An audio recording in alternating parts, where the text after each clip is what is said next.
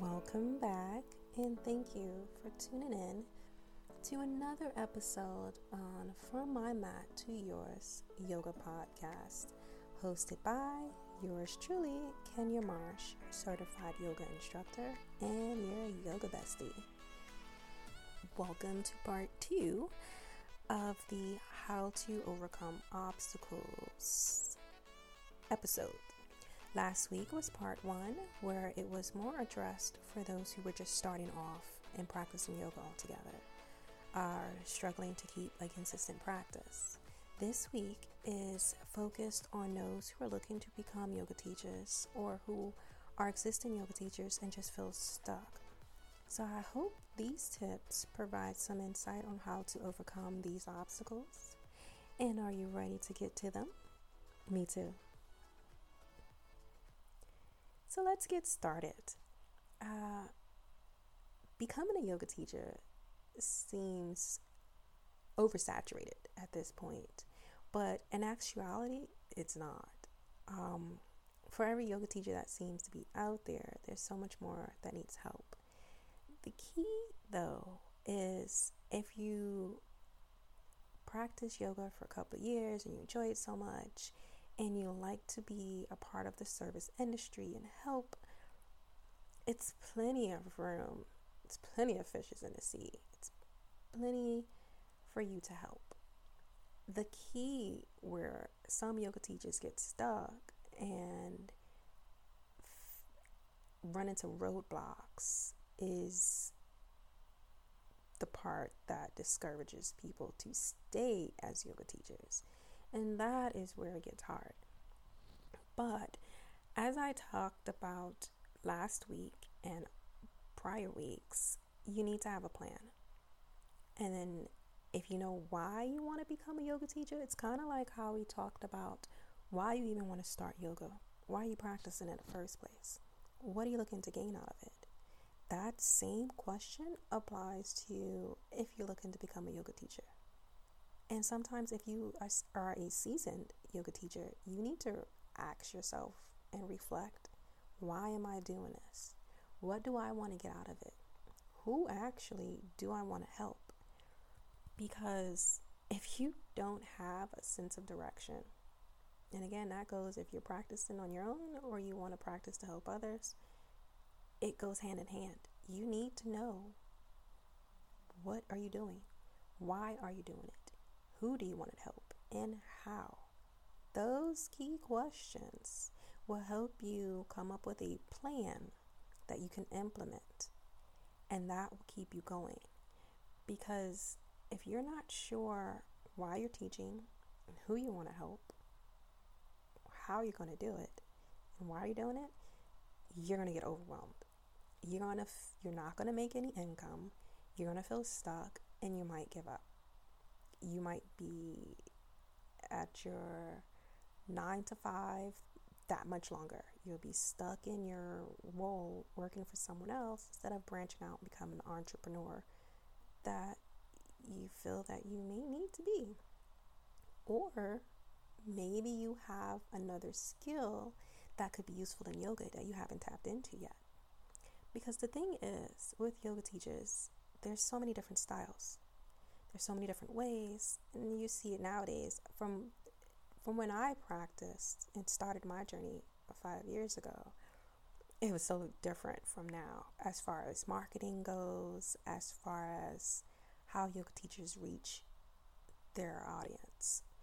And there's so much teachers and so much teacher trainings that is available in the States and around the world, which is helpful but the thing is, a lot of teachers are graduating with these certifications with no idea what they want to do now that they're certified to teach. And that's where the disconnect happens. But on the flip side, if you already knew why you was practicing yoga and you knew why you became a yoga teacher, once you get that piece of paper, you already have your plan set because nothing really changed you're just official. You know what I mean? So it's just solidifying that I'm taking this serious. But you already should know who you're trying to teach? So let's go into a few obstacles that you may run into and how to overcome them. The first obstacle that is um, could easily be run into in the beginning stage and throughout is not having support. Oh my goodness. I've seen a lot of people who didn't have support, and I was one of them.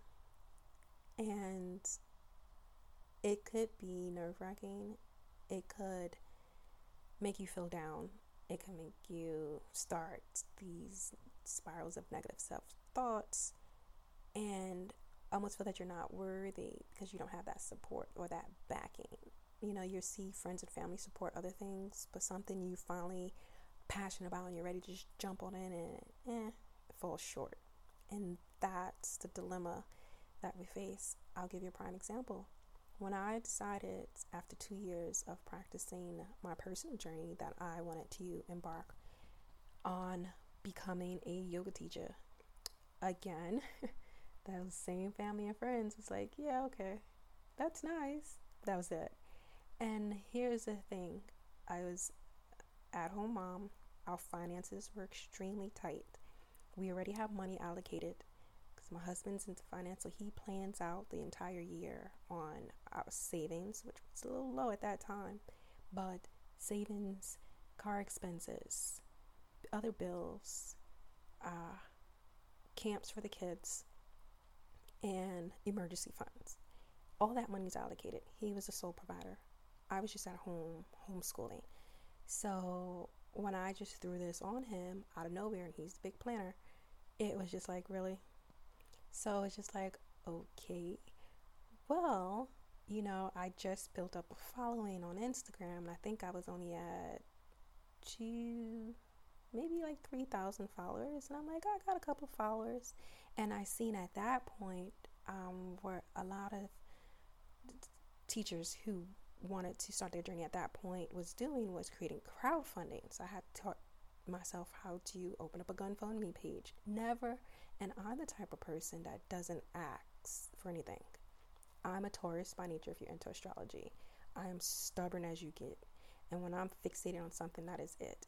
And I usually like to just do things myself. So it felt at that time um, uneasy and I felt vulnerable asking for help, you know, because of course my family members were like, "Well, you're married, how you your husband could give you the money?"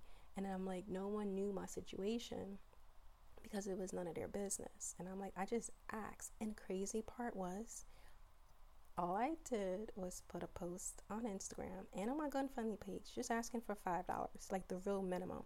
I didn't need much. I just needed something to get me halfway. And not one family member provided me $5. Not one. Not one quote unquote friend on Facebook provided $5. And I was like, okay, thank you.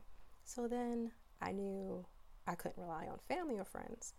And then I reached out to uh, my social media on Instagram and you won't believe. I've raised money to kickstart, you know, to and it just solidified and it confirmed that I am on the right path because I was doubting myself at that point. I'm like, why should I even start? At that time, I was looking at local schools and was stressing out how to get to one. And then I actually found a self-paced uh, yoga school online um, that was half the cost, and all I was trying to raise was $1,500. And I actually got some funds from my tribe members that I've built up, my support members. So if you've listened to episode last week where I talked about not having that support and being your own cheerleader and finding your new tribe, I did that. And that's what my Instagram allowed me to do before the algorithms had changed. And it just went to I don't know what now. But back then it was easier, you know, the news feed was simple. It was straight in that line and people were seeing it and people believed and they just confirmed my belief in myself and they donated like and I raised some money in addition to that, because I knew I wasn't going to get, and I wasn't trying to get all money from crowdfunding, I took it upon myself since at this stage my son was now of age to attend school full time. I enrolled him into all day first grade since I homeschooled him. No, sorry, kindergarten, since I homeschooled him throughout pre K. And um, he, I finally got him enrolled. So I only had a short window to work with, which was so happened I lucked out. They just opened up a new home goods in my town, and I just jumped right in. I needed the money. I just wanted something part time while the kids was in school. I could drop them to school, work for a little bit, pick them home, and then save towards my goal. And I did that. Granted, the pay wasn't all that great. And after the first three months, I put a good amount aside. The hours got cut. And it was just like, oh, wow, great. There's a new roadblock. Now the funds is cut back. But between those who supported me on Instagram and the money that I saved within no short time, I got to my halfway mark. And I was so joyous. And then my husband looked and he was so happy that um, I actually was shocked that I raised that much money in six months. So he actually got a nice bonus that time and was able to give me the other half. And there I go, I got my $1,500. And that was like our wedding anniversary. And because at that point, he knew I was serious. And he knows once I have my mind set on something, that is it. There's no stopping me. And I didn't care if I had to work, retail, or do donation classes or whatever. I was going to do whatever I needed to to get what I needed to start and become a yoga teacher. Because I had that drive. I knew my why. I had the support. And the funny thing is, it came from strangers and newfound friends instead of existing and those who was related by blood. And I was, that just painted a whole new picture and it gave me a whole new outlet.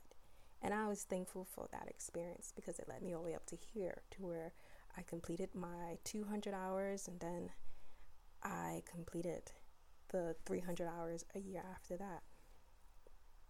But for anyone who's looking to start their yoga journey and have something similar where you've reached out and you're not getting that support, kind of like a laugh in the face, or you'll get that broken promise, oh yeah, I'll donate, and you look and you see nothing. Now you can just have someone send it to you in Cash App, or um, now you can do a Patreon page. You're most likely going to get support outside of your circle. So don't get discouraged if your inner circle is not contributing to the help you're seeking. It is okay to trust your process as long as you have your strong why and a strong will. Then this is your true path. The doors will open up. Believe it or not, somewhere, somehow. I never imagined working retail, but it was a grateful experience. Plus, I got a good discount. And it was only temporary when I got what I needed, and then I left. So it was worth it. In addition to doing that, I actually had um, obtained three students who lived in my community by them seeing me in the store that they shop at and seeing my flyer in our community um, clubhouse offering the classes. So, if you don't believe in the creator or how things are aligned with one the power of law of attraction, then whatever you believe in, just know what you put out, you get back. And it's usually 10 times, good or bad. And if you really believe in your heart that you want to help others and you just need a way, if you just ask for guidance and you open up your heart and your mind and trust the process and actually create an actionable steps to get there, then doors will open up in doors you won't even expect, opportunities you won't even expect. So that's just my little backstory on how I became a yoga teacher and with newfound support. So I want you to take away there's support out there. Don't give up if you don't have any existing support. If you need me to support you, hey, follow me. I will gladly do so. Send me an email. I would gladly help any way that I could. Um, either if I have to share your story, talk to you, interview you, get your story out there, whatever I could, I would gladly try to help you as best way as I know how. Um, another point is another obstacle that you may run into as a teacher is not sure what to charge. You are worth what you your energy, what you put in, your your skill set, what you think. Don't be afraid of earning money because at the end of the day, you are now a business owner. If you want to take it that serious, or if not, you're a hobbyist. If you're hobbyist, just do donation free classes. But if you're about making some coins or, or generating some income, then you need to create a price structure. Look at your competition as far as what the studios is. What are you offering different? What can you offer more? What conveniences are you saving? And calculate that. Just don't be afraid and don't undersell yourself. That is the key. You will not break profit if you undersell. You will be in a hole because all the expenses that you have to incur, especially if you travel to client houses. Um, so that is how you overcome that obstacle. Write out your plan, seek a mentor, seek a coach. Um, there's programs out there. I can assist you if you need to. Um, you have options. Don't get stuck and don't sell yourself short. Um, another obstacle I want to talk about is not feeling that you are creative enough to come up with new flows. You have a couple of flows that you're used to practicing on your own that you share with your group.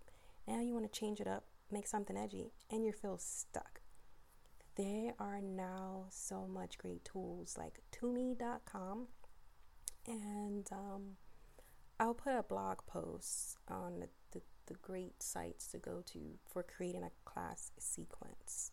ClassPlan.com is another. Um, going to any of these two sources provides endless ways to drag and drop a sequence based on whatever theme you could come up with. If it's a hip opener, if it's just open shoulders, open heart, open back, theme with the seasons, being in tune with the equinox. There are sequences for so much, and you don't have to stress yourself out trying to think of it. Search and you seek, and you shall find you don't have to try to come up with it from scratch. Sometimes you have to get it elsewhere, and that is okay. Another thing is about not sure who you want to teach. So this is for someone who's new to teaching and don't know who they want to market to. It took me a while to figure that out, and it's okay. You're going to change throughout, but the key is jump in there and teach. Start with doing group classes, see how you like that, see how they respond, get feedback. Um, do volunteer classes. So far, I've taught at parks during the summer when I just got my certification, just get my feet warmed up and, you know, get my teaching skills sharpened. Then I realized um, some days it was a bust because some people just didn't show up, and I had no control of that. I didn't have my marketing down at that, and I was working with a brand new yoga studio who also was not getting clients either. So it was just like a learning curve for the both of us. But it was a great learning experience. Um, another thing is, I did community group classes at my clubhouse that has paid out great because I was helping those in my community. And it just so happens some of those who I end up working with at Target also lived in my community, so it was great. I taught them and worked with them. But then I realized when the weather got crazy or things happen, I had people who would reach out to me and email they can't make it, or I would show up to the clubhouse and no one would be there, and it was kind of giving me flashbacks of teaching in the park. So that turned me off, and that led me to online coaching. I love tech stuff, and that is part of my background. So it was only natural to do it this way. And it gave me the flexibility to focus on other mothers like myself who are at home with no outlet and feel stuck. And that's how I found my niche. So use your personal experience to find out who you want to teach and dial it down. If you make it too broad, it's going to be too hard. And that's where the oversaturation is. You can't teach everybody, you got to teach somebody. So find out who's your somebody and work with that. Um, the last thing I want to talk about is running into the obstacle of not getting new students. You're stuck with these old students and you want to get new ones, but you're not sure how. That is okay. As yoga teachers, we run into that sometimes. Sometimes you have to self reflect. What are you doing? And that's working, and what are you doing that's not working? And once you figure that out, then follow up with what can you do to change what's not working? Do some tests, send out some emails, add some feedback, ask for referrals. Um, try creating a course online. Uh, now you can do Instagram TV or YouTube. Try to branch out that way and attract who you want to attract. By doing that, you'll start to create a whole new tribe. And then those new students will start coming in. It won't be everyone, it won't be overnight, but over time it will pick up. And that's where you'll start to see this is great. So sometimes you got to step outside your comfort zone. If you just set and doing stuff some your way, then don't expect anything new to come of it. If you change it up a little bit, and then you might see new results. So that's going to be all for today's podcast and episode. And that concludes the second part of the overcoming obstacles. If you have any questions um, about anything that I've mentioned and would like more information on it, shoot me an, an email at info at simplyfitandcurvy.com. Thank you for tuning in and listening. I hope you have a wonderful and productive weekend. And tune in to next week where I will start a new series on self care. And I will get into that topic on ways you can maximize self care on and off the mat. Have a wonderful day.